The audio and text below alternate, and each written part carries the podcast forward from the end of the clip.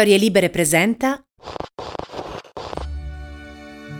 i rincari delle bollette, l'avanzata russa in Ucraina, il livello di microplastiche nei nostri mari.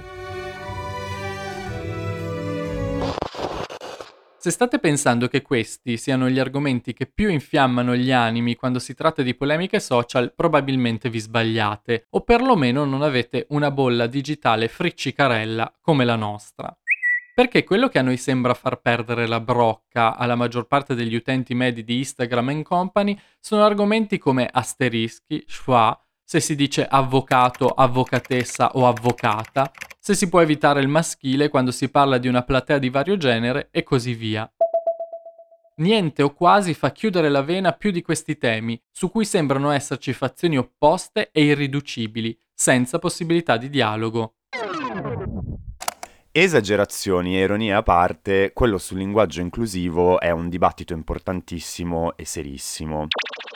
Più il nostro percorso di liberazione, come ama chiamarlo la nostra Porpora Marcasciano, progredisce, più le persone sui social, ma non solo, riscontrano la necessità di sperimentare nuove soluzioni linguistiche inclusive che permettano alle identità varie e variopinte che compongono la nostra comunità di sentirsi integrate in una narrazione che finora le ha escluse. Soluzioni che, manco a dirlo, si scontrano non solo con le resistenze del frequentatore medio dell'internet, ma perfino con le alte sfere della cultura, che hanno portato i temi su un piano ideologico e politico. Di tutto questo parleremo nell'episodio di oggi partendo da un assunto. Quello che per alcuni è solo un dibattito accademico, per altri è una vera e propria questione di comfort e sicurezza. Io sono Paolo Armelli. E io sono Daniele Biaggi. Siamo giornalisti e content creator freelance e insieme abbiamo creato Quid, Queer Identities. Una piattaforma che ha un profilo Instagram, una newsletter e anche questo podcast. Tutti dedicati all'attualità e alla cultura L G B T Q più. Con noi ci sarà anche Porpora Marcasciano, presidentessa della Commissione Pari Opportunità del Comune di Bologna, con una sua pillola precisa e fulminante. Questo è Queer Identities, il quid che vi mancava. La lingua è un sistema enorme e complesso, composto da regole ben precise da una parte e da un'evoluzione continua e inarrestabile dall'altra, demandata per la maggior parte ai parlanti, a coloro che quella lingua la usano tutti i giorni. A seconda delle teorie linguistiche dominanti, poi, la lingua non solo è influenzata dal mondo che la circonda, ma aiuta a costruire a sua volta la realtà circostante. È per questo che le innovazioni linguistiche hanno un grande ruolo anche nella trasformazione della società, perché spesso sono proprio le strutture lessicali, le abitudini che abbiamo a livello di scrittura e di parola, che ci vincolano, anche inconsciamente, alle sovrastrutture con le quali giudichiamo e ordiniamo il mondo. C'è un motivo ben preciso per cui diciamo con più facilità ciao a tutti, usando il maschile plurale, detto in questo caso maschile sovraesteso o maschile universale, anche se magari stiamo salutando un gruppo formato da più donne e un solo uomo, oppure se ad alcuni suonano strani vocaboli come ingegnera o avvocata. Perché il mondo ha sempre dato la priorità al pensiero maschile, facendolo prevalere anche sulla collettività e sulle professioni femminili. Da una parte non ci facciamo spesso caso e c'è una tale abitudine a questi usi che non ci rendiamo conto di perpetuare eh, un certo tipo di visione sociale di fatto, si direbbe oggi, patriarcale. Da alcuni decenni in giro per il mondo, e da noi a dire il vero con una grande convinzione solo negli ultimi anni, si sente invece crescere la necessità di un linguaggio inclusivo, cioè di forme espressive che diano pari rappresentazione e dignità, per esempio, a tutti i generi. C'è di più. Siamo sempre più consapevoli, fortunatamente, che non tutti gli individui si identificano con il sesso maschile o con quello femminile. Ci sono anche tutte le persone che si collocano nello spettro non binario. E dunque alle istanze femministe di rinnovamento del linguaggio si aggiungono le richieste della comunità L G B T Q più, nei confronti di una lingua che non abbracci solo il maschile e il femminile, ma anche tutto ciò che si trova in mezzo e oltre a questi generi.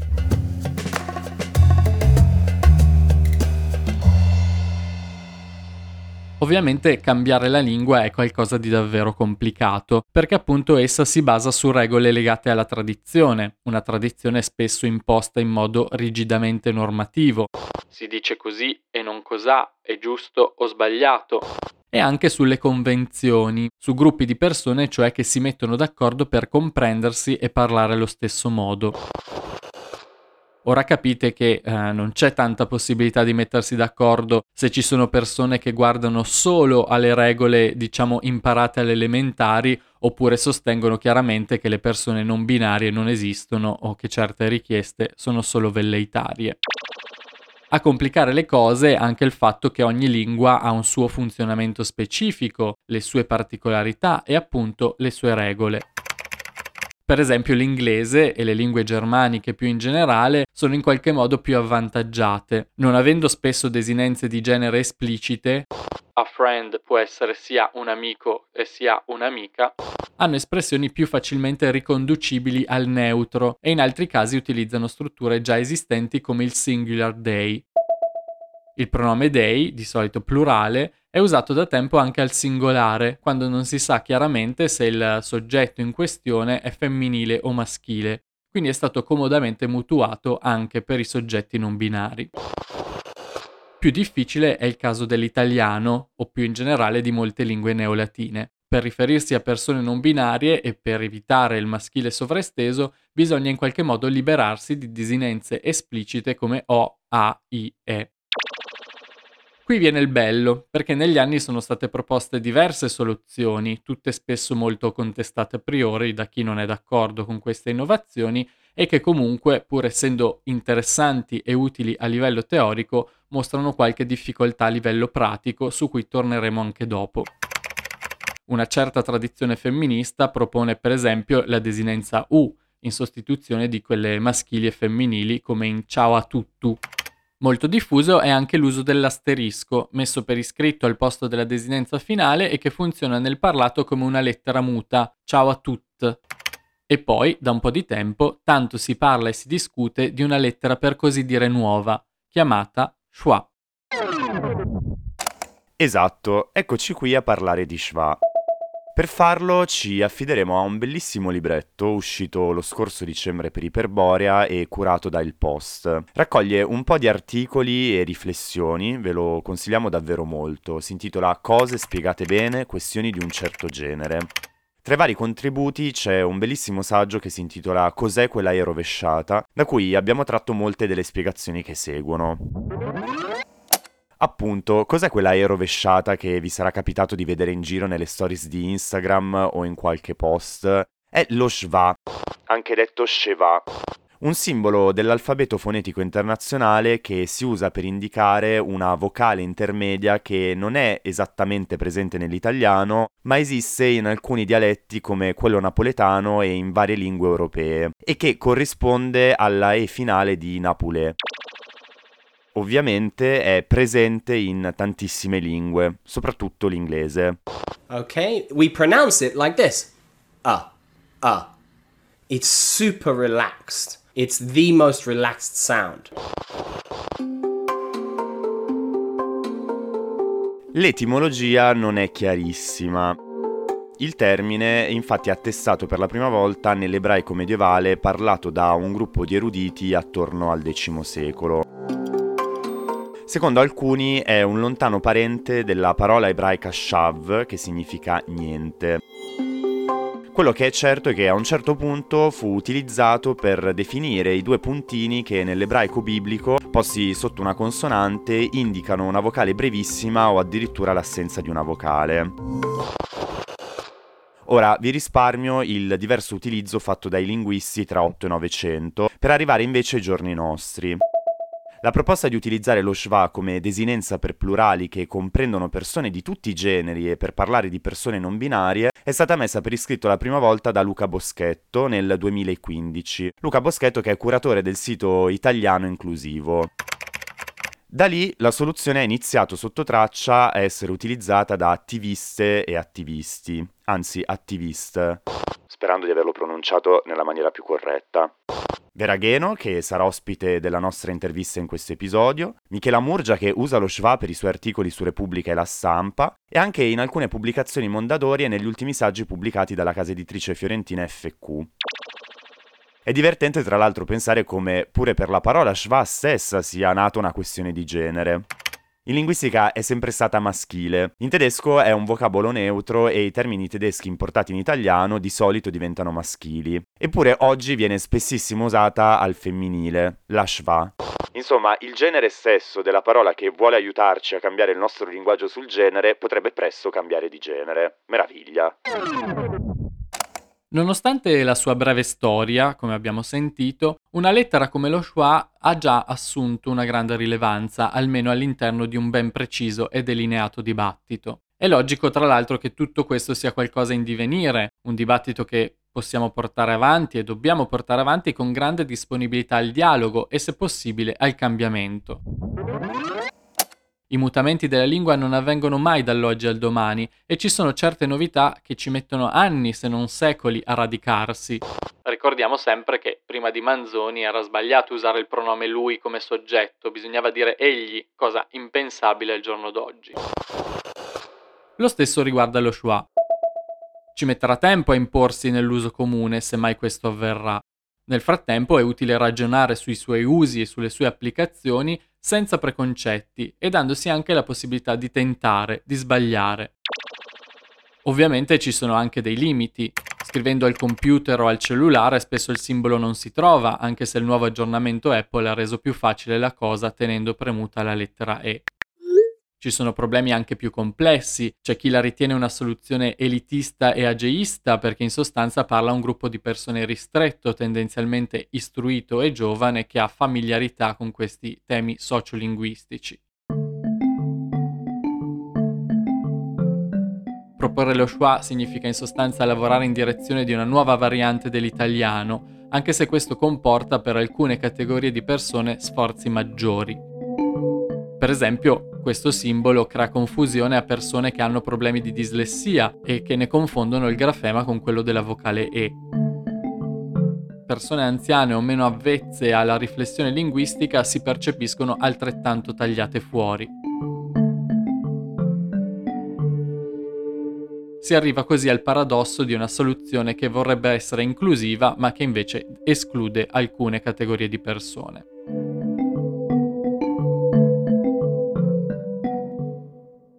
Tra l'altro, questa proposta è stata ampiamente adottata in una subcultura e ad essa è associata in modo identitario. Parliamo di persone giovani, transfemministe, progressiste.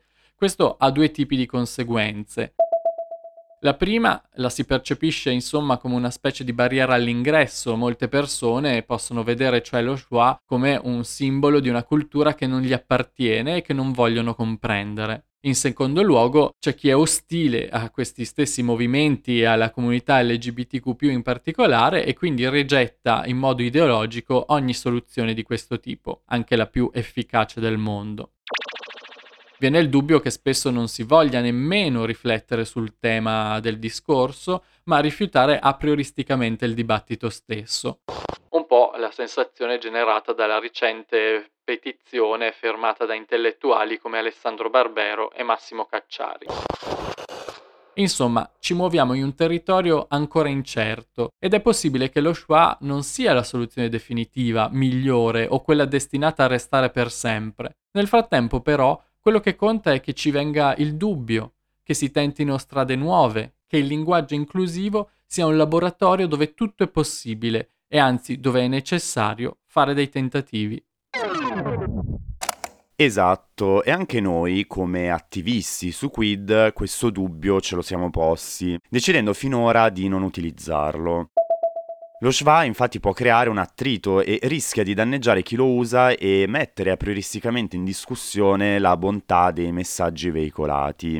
Insomma, vale una regola aurea, ci siamo detti fin dall'inizio. Una soluzione dovrebbe creare meno problemi di quanti ne risolva. Eppure un'alternativa inclusiva, fatte salve le perifrasi arzigogolate, oggi non si vede all'orizzonte. Come abbiamo cercato di farvi capire fino a qui, Il tema di come si rende davvero inclusivo il linguaggio è complesso e presenta ostacoli che sembrano ardui persino a chi vuole impegnarsi a fondo su questa strada. Per fare chiarezza non potevamo che rivolgerci a una delle esperte più preparate e soprattutto comprensibili che abbiamo in Italia quando si tratta di linguaggio inclusivo, una battaglia che porta avanti ormai da tempo. Si tratta ovviamente di Vera Gheno, sociolinguista, traduttrice, ricercatrice all'Università di Firenze e autrice di saggi come Potere alle parole e Femminili singolari.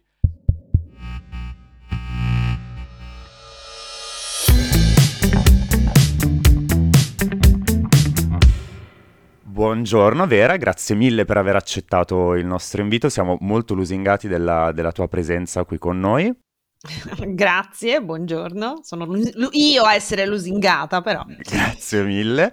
Allora, la prima domanda che ti faccio eh, è questa. Come spiegheresti il tuo lavoro? Un tempo si diceva spiegacelo con un tweet, facciamo anche un po' più di centoquaranta caratteri, te li concediamo, però tu sei una sociolinguista, di, che co- mm-hmm. di cosa ti occupi, cosa fai? Allora, la, c'è la versione, diciamo, quella softcore, che è mm. lavoro con la lingua. Ok.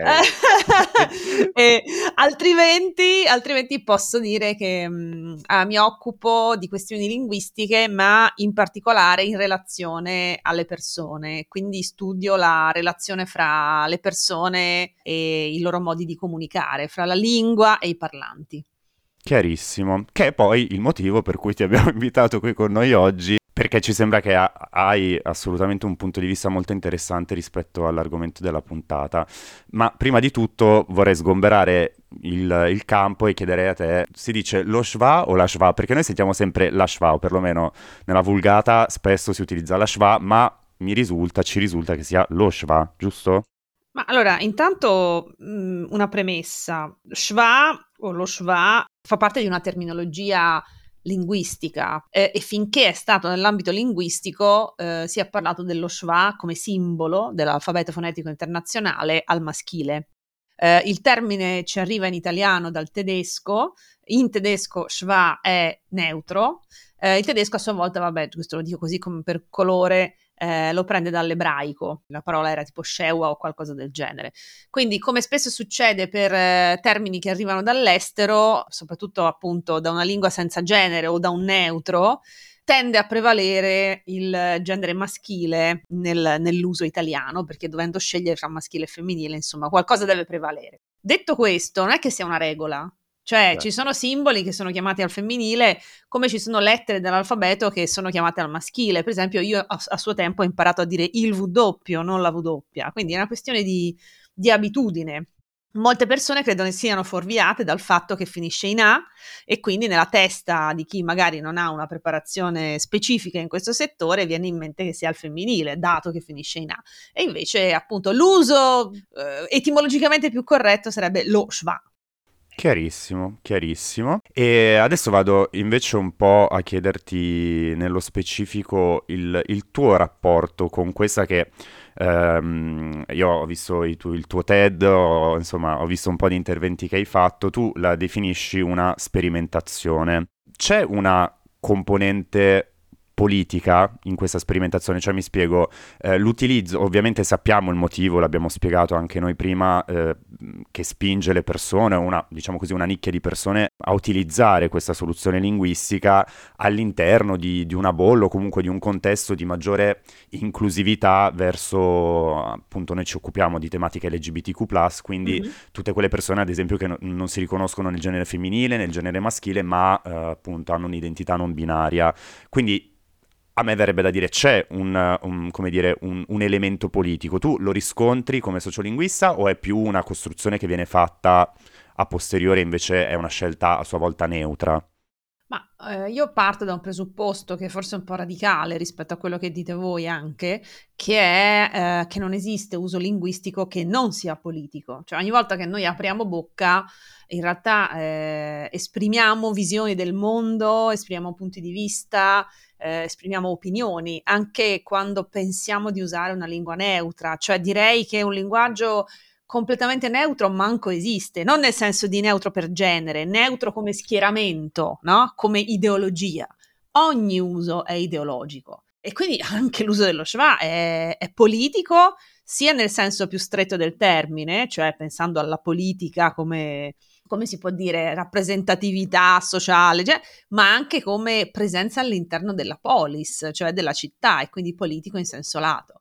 È un uso che è nato in una nicchia, certo. È un uso che deve rimanere per forza confinato alla nicchia? No, perché comunque le persone non binarie, ora uso questo termine come termine cappello, hanno tutto il diritto di essere linguisticamente rappresentate anche fuori da quella bolla lì.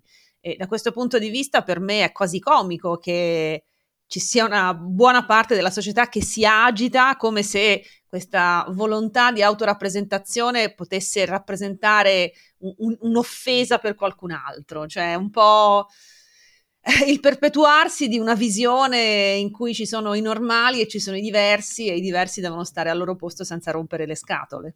Ovviamente non la condivido. Chiaro, ma infatti ti volevo chiedere proprio questo, mi, come dire, mi dai l'assist per, per un'altra domanda che ti volevo fare.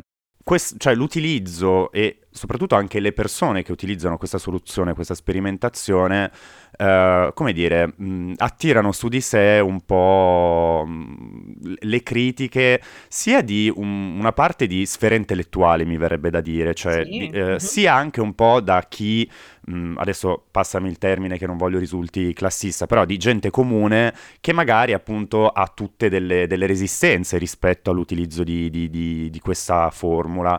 Uh, mm-hmm. Secondo te perché succede? Cioè, che, che spiegazione dai tu al, a questo fenomeno? Cioè, perché c'è così tanta ostilità verso un qualcosa che appunto apparentemente, voglio dire, non fa del male a nessuno, come la maggior parte poi di tutto quello che su cui ci si avventa con tanto fervore, ecco. Ma secondo me, secondo me ci sono varie questioni. Allora, la prima è, in generale l'Italia è un paese ostile al mondo L G B T plus, non raccontiamocelo, abbiamo visto gli applausi al, no, quando è fallita la discussione sul D D L Zan e, e, e sono, come si può dire, sono sintomatici di, di una visione condivisa da tantissime persone. Eh, fra l'altro sto leggendo un libro molto bello che si chiama Queer, di Maya, eh, storia culturale della De comunità Leo. L G B T plus di Maya De Leo, eh, in cui lei ricostruisce la storia delle... delle vessazioni che ha subito nel corso dei secoli la comunità L G B T plus, e, e leggendo la storicizzazione del movimento uno si rende conto di, di, di come sia com- più comprensibile tutto quello che si sta vivendo oggi, cioè non ci siamo molto allontanati da quello che succedeva nei secoli passati. Per fortuna non c'è in questo momento, almeno in Italia, una... come si può dire, la caccia al gay o alla lesbica o alla persona trans statalizzata, però di fatto la nostra è una società percorsa da brividini homo, bi, transfobici, ma quanti ne volete, insomma, eh, si pensi solo al, alla resistenza a togliere le liste elettorali divise per, per sesso, no? che, che creano delle situazioni terrificanti di misgendering, di, di, di outing di persone appunto che sul, sul documento hanno un nome diverso da quello con cui si presentano, insomma una roba che potrebbe essere facilmente risolvibile, ma non gliene frega nulla a nessuno fondamentalmente, no? Cioè questa è un po' la, la, la visione prevalente, quindi che addirittura questa minoranza pretenda di premere sulla lingua come è osa da... eh, prego? come osa viene da come dire come osa, esatto. sì sì come o... cioè mh, come si permettono eh, anche persone illuminatissime per altri versi, adesso non voglio fare i nomi, ma insomma ce ne sono diverse anche fra le mie colleghe e i miei colleghi linguisti che dicono vabbè ma si sta parlando di una minoranza, ma eh, si parla di una minoranza più o meno dell'uno per cento, che insomma spalmato su sette miliardi di esseri umani su questo pianeta non è poco, ma anche solo sui sessanta milioni di italiani non è poco, e quindi se è una minoranza di, dell'uno per cento deve stare zitta e buona, tanto per citare i Måneskin, ovviamente no, per quanto mi riguarda. E la cosa bella è che eh, così come non si può fra virgolette imporre dall'alto a tavolino, no? Un'innovazione linguistica, eh, questo è uno dei, dei cavalli di battaglia dei detrattori, no? Dello schwa, come se lo schwa fosse qualcosa di imposto dall'alto e de- definito a tavolino, eh, così non si può vietare un'innovazione linguistica a tavolino. Per cui è molto comico che le persone che dicono non si può cambiare la lingua a tavolino siano le stesse che poi fanno ricorso all'argomento d'autorità. La Crusca ha detto che non si può fare. Cioè, Il bello è che francamente, e qui cito Rhett Butler in Via col Vento, francamente le comunità L G B T plus se ne infischiano di quello che dice la Crusca, ed è sacrosanto. Oh, esattamente, meno male che così, infatti.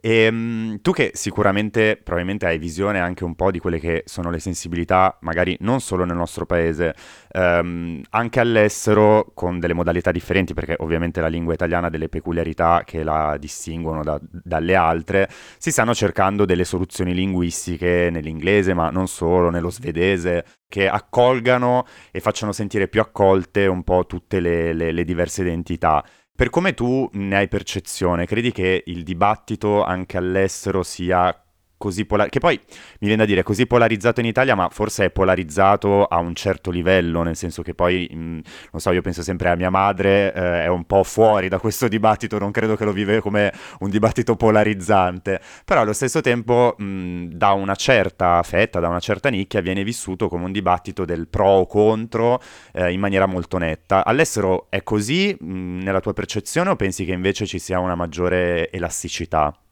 Ma tutto dipende dal grado di maturazione della società, cioè dal grado di apertura della società retrostante a una determinata lingua rispetto alle questioni di genere. Per cui in ambito anglofono chiaramente l'attenzione è maggiore, ma perché lì di inclusività, di politically correct, no? E così via, si parla da più tempo, cioè noi prendiamo tantissimi...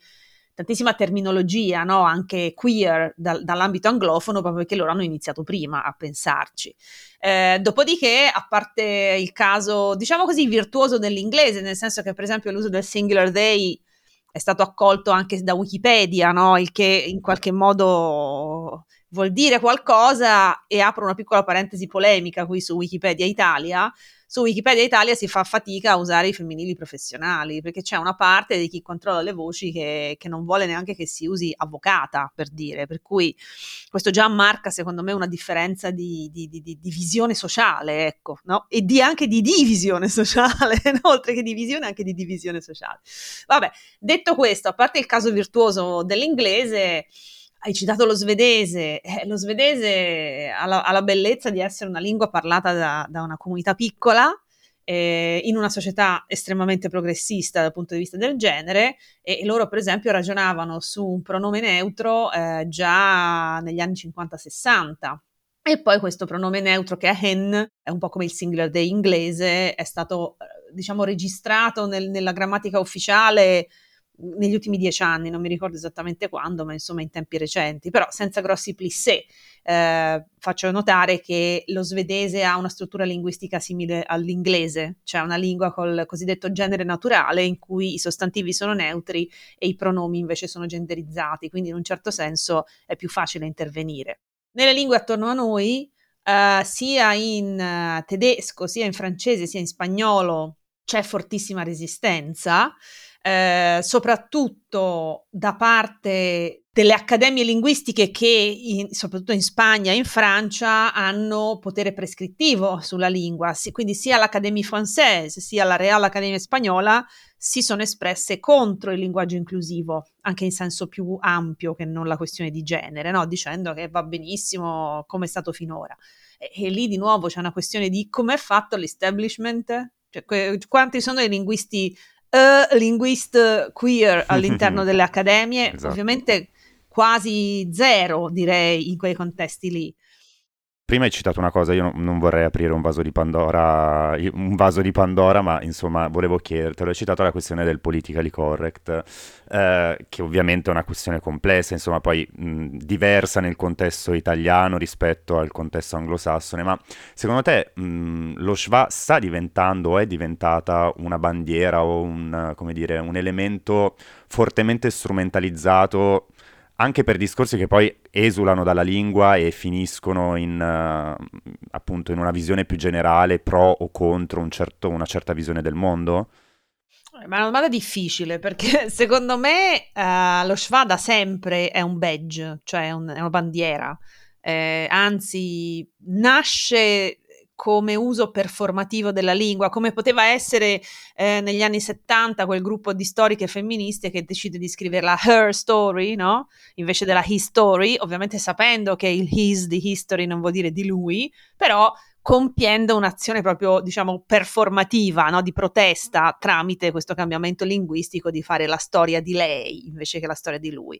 Quindi secondo me lo schwa nasce proprio così, e fra l'altro, se ci pensiamo, eh, nasce in maniera un po' più forse elitista di un asterisco o di una U, no? Ciao a tutti, semplicemente perché chi è che conosce l'esistenza dello schwa?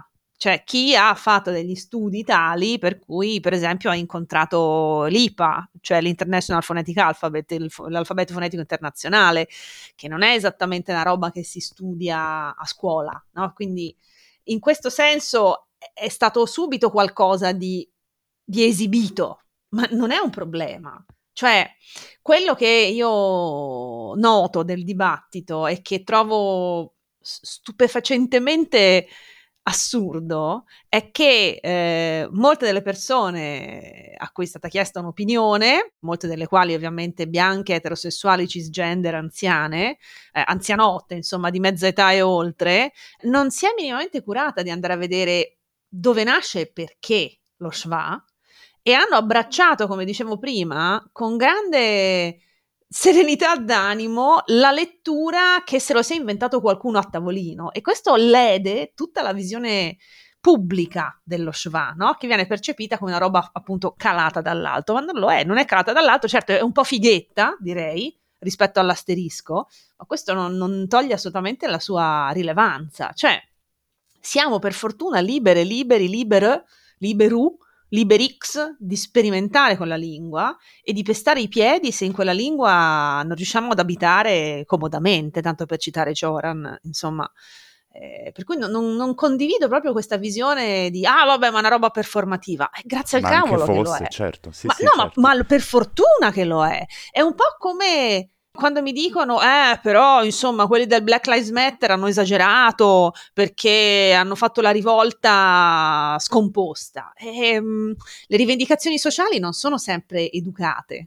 Cioè, a volte bisogna veramente incazzarsi, eh, battere il pugno sul tavolo e dire, guardate che esisto anch'io e ho tutto diritto di essere eh, felice anche negli usi linguistici. Questa è una roba, secondo me, fondamentale da capire. Non potrei essere più d'accordo, e mh, avviandoci verso la, la fine di questa chiacchierata ti faccio forse la domanda più difficile, perché finiamo nel, come dire, nel vaticinio, cioè cosa, quale futuro pensi che ci sia per lo schwa? Cioè ci si può immaginare eh, anche rispetto magari a soluzioni simili o comunque vabbè con le debite differenze che sono state adottate in passato e la sorte a cui sono andate incontro, si può prevedere eh, se rimarrà appannaggio di una sottocultura o comunque di una fetta, o se a un certo punto è possibile, probabile che prenda piede anche un po', che già in parte sta prendendo piede, insomma. Insomma, dobbiamo riconoscerlo soprattutto sui social. Co- cosa ne pe- cioè, è possibile s- dirlo, stabilirlo, o è un qualcosa per cui invece osserviamo fu- e vediamo? Fu vera gloria ai nostri, la- l'ardua sentenza! No, eh, secondo me non si possono fare previsioni. previsioni.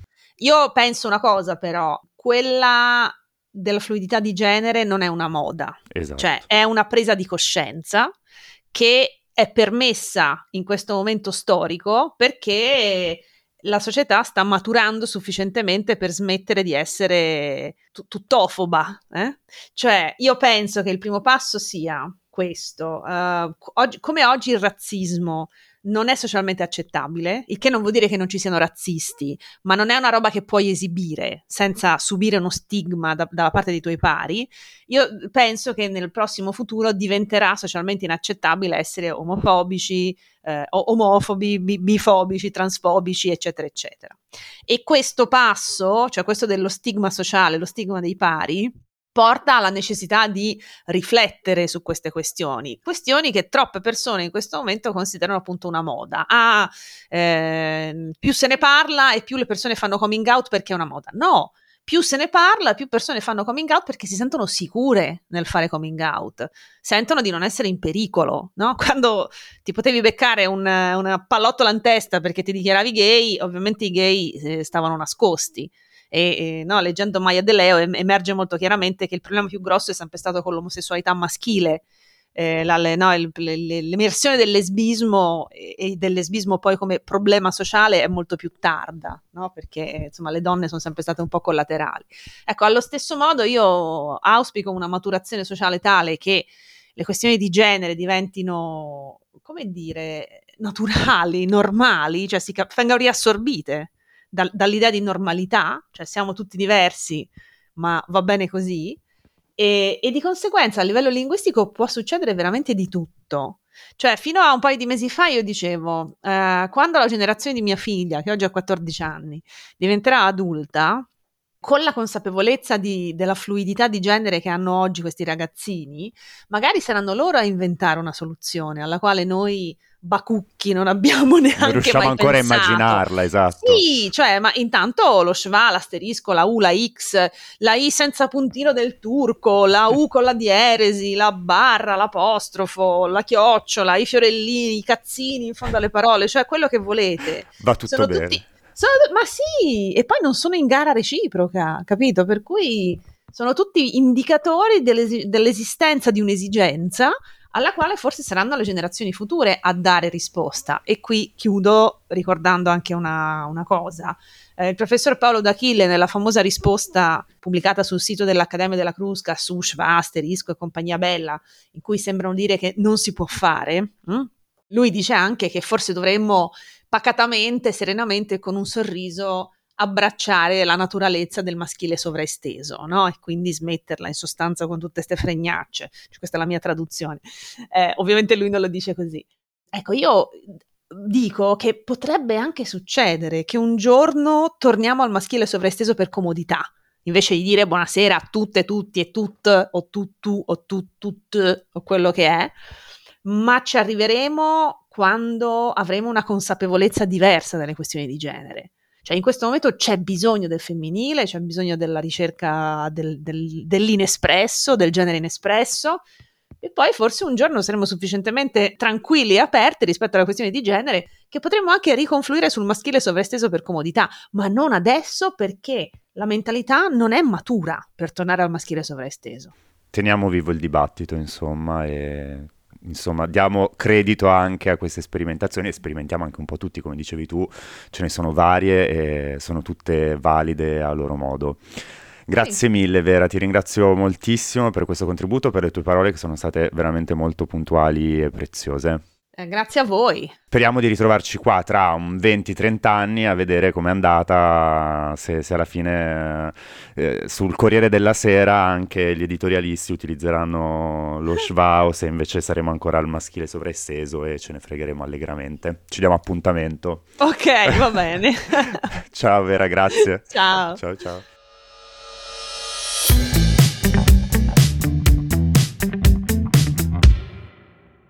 Grazie davvero a Vera Gheno, soprattutto per aver sottolineato ancora una volta quanto le parole non siano qualcosa di puramente astratto, ma hanno sempre un profondo valore politico. Ed è interessante anche pensare al cambiamento della lingua come a qualcosa di continuo, frutto di un impegno progressivo e costante.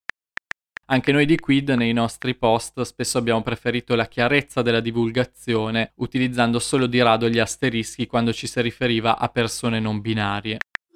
Ecco, anche in seguito alle riflessioni nate dalla preparazione di questo podcast, abbiamo capito di volerci impegnare di più in concreto e in prima persona, pur consapevoli di tutti i limiti e di tutte le criticità. Quindi aspettatevi molti più schwa anche nei nostri post su Instagram. Magari ogni tanto sbaglieremo o ci dimenticheremo, ma l'impegno ce lo mettiamo, promesso. A cosa puntano molti di questi discorsi che sono prima di tutto linguistici, ma riguardano più in generale la società e il nostro modo di viverla? All'abbattimento di un rigido binarismo di genere. Binarismo, appunto, ed è proprio su questo che abbiamo invitato a riflettere Porpora Marcasciano nella sua pillola.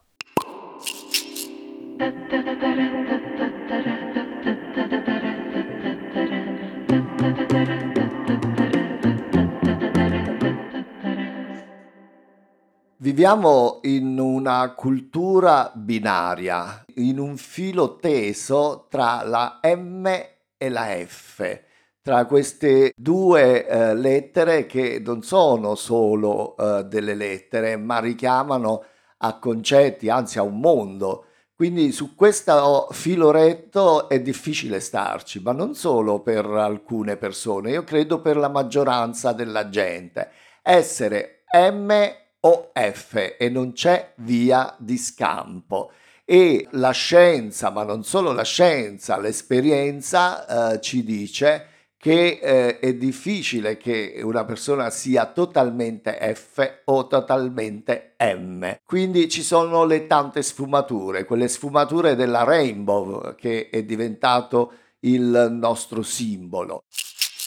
Dobbiamo fare una riflessione, assolutamente, è fondamentale, quella rispetto e relativa anzi al vocabolario che non esisteva. Prima della nostra visibilità le parole per dirci e per dirsi non c'erano, non c'era un vocabolario, non c'erano dei concetti e quindi noi eravamo eh, dispersi, sperduti, spaesati e confusi in una cultura eh, binaria, appunto, in cui bisognava eh, trovare eh, la modalità, il luogo, il, il modo per dirsi, e questo era veramente difficile. E su questo penso che migliaia, se non milioni di persone si sono incagliate. Tra quelle due lettere c'è un mondo, c'è un universo. Uh, noi lo stiamo costruendo quell'universo, perché prima non c'era, mettendo in conto tutte le difficoltà che ci sono quando si costruisce qualcosa di nuovo. Quindi stiamo parlando di un vocabolario, di parole, di concetti, ma soprattutto di un percepirsi, di un sentirsi che è fondamentale per noi, per il nostro benessere, ma è fondamentale per il mondo, perché il mondo è ricco, è vario e non è, come ce lo fanno uh, credere, qualcosa di uh, ristretto tra una M e una F, troppo semplicistico. E questa era la pillola di Porpora.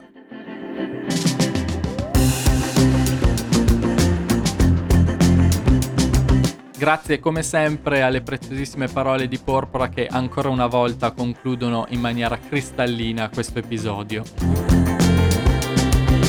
Noi ci sentiamo il prossimo mese, a prestissimo.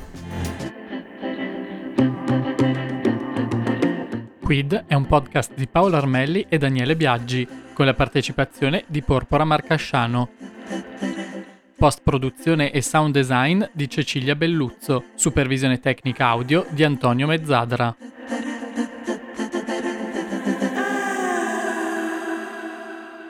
Una produzione storielibere punto effe emme di Gianandrea Cerone e Rossana De Michele.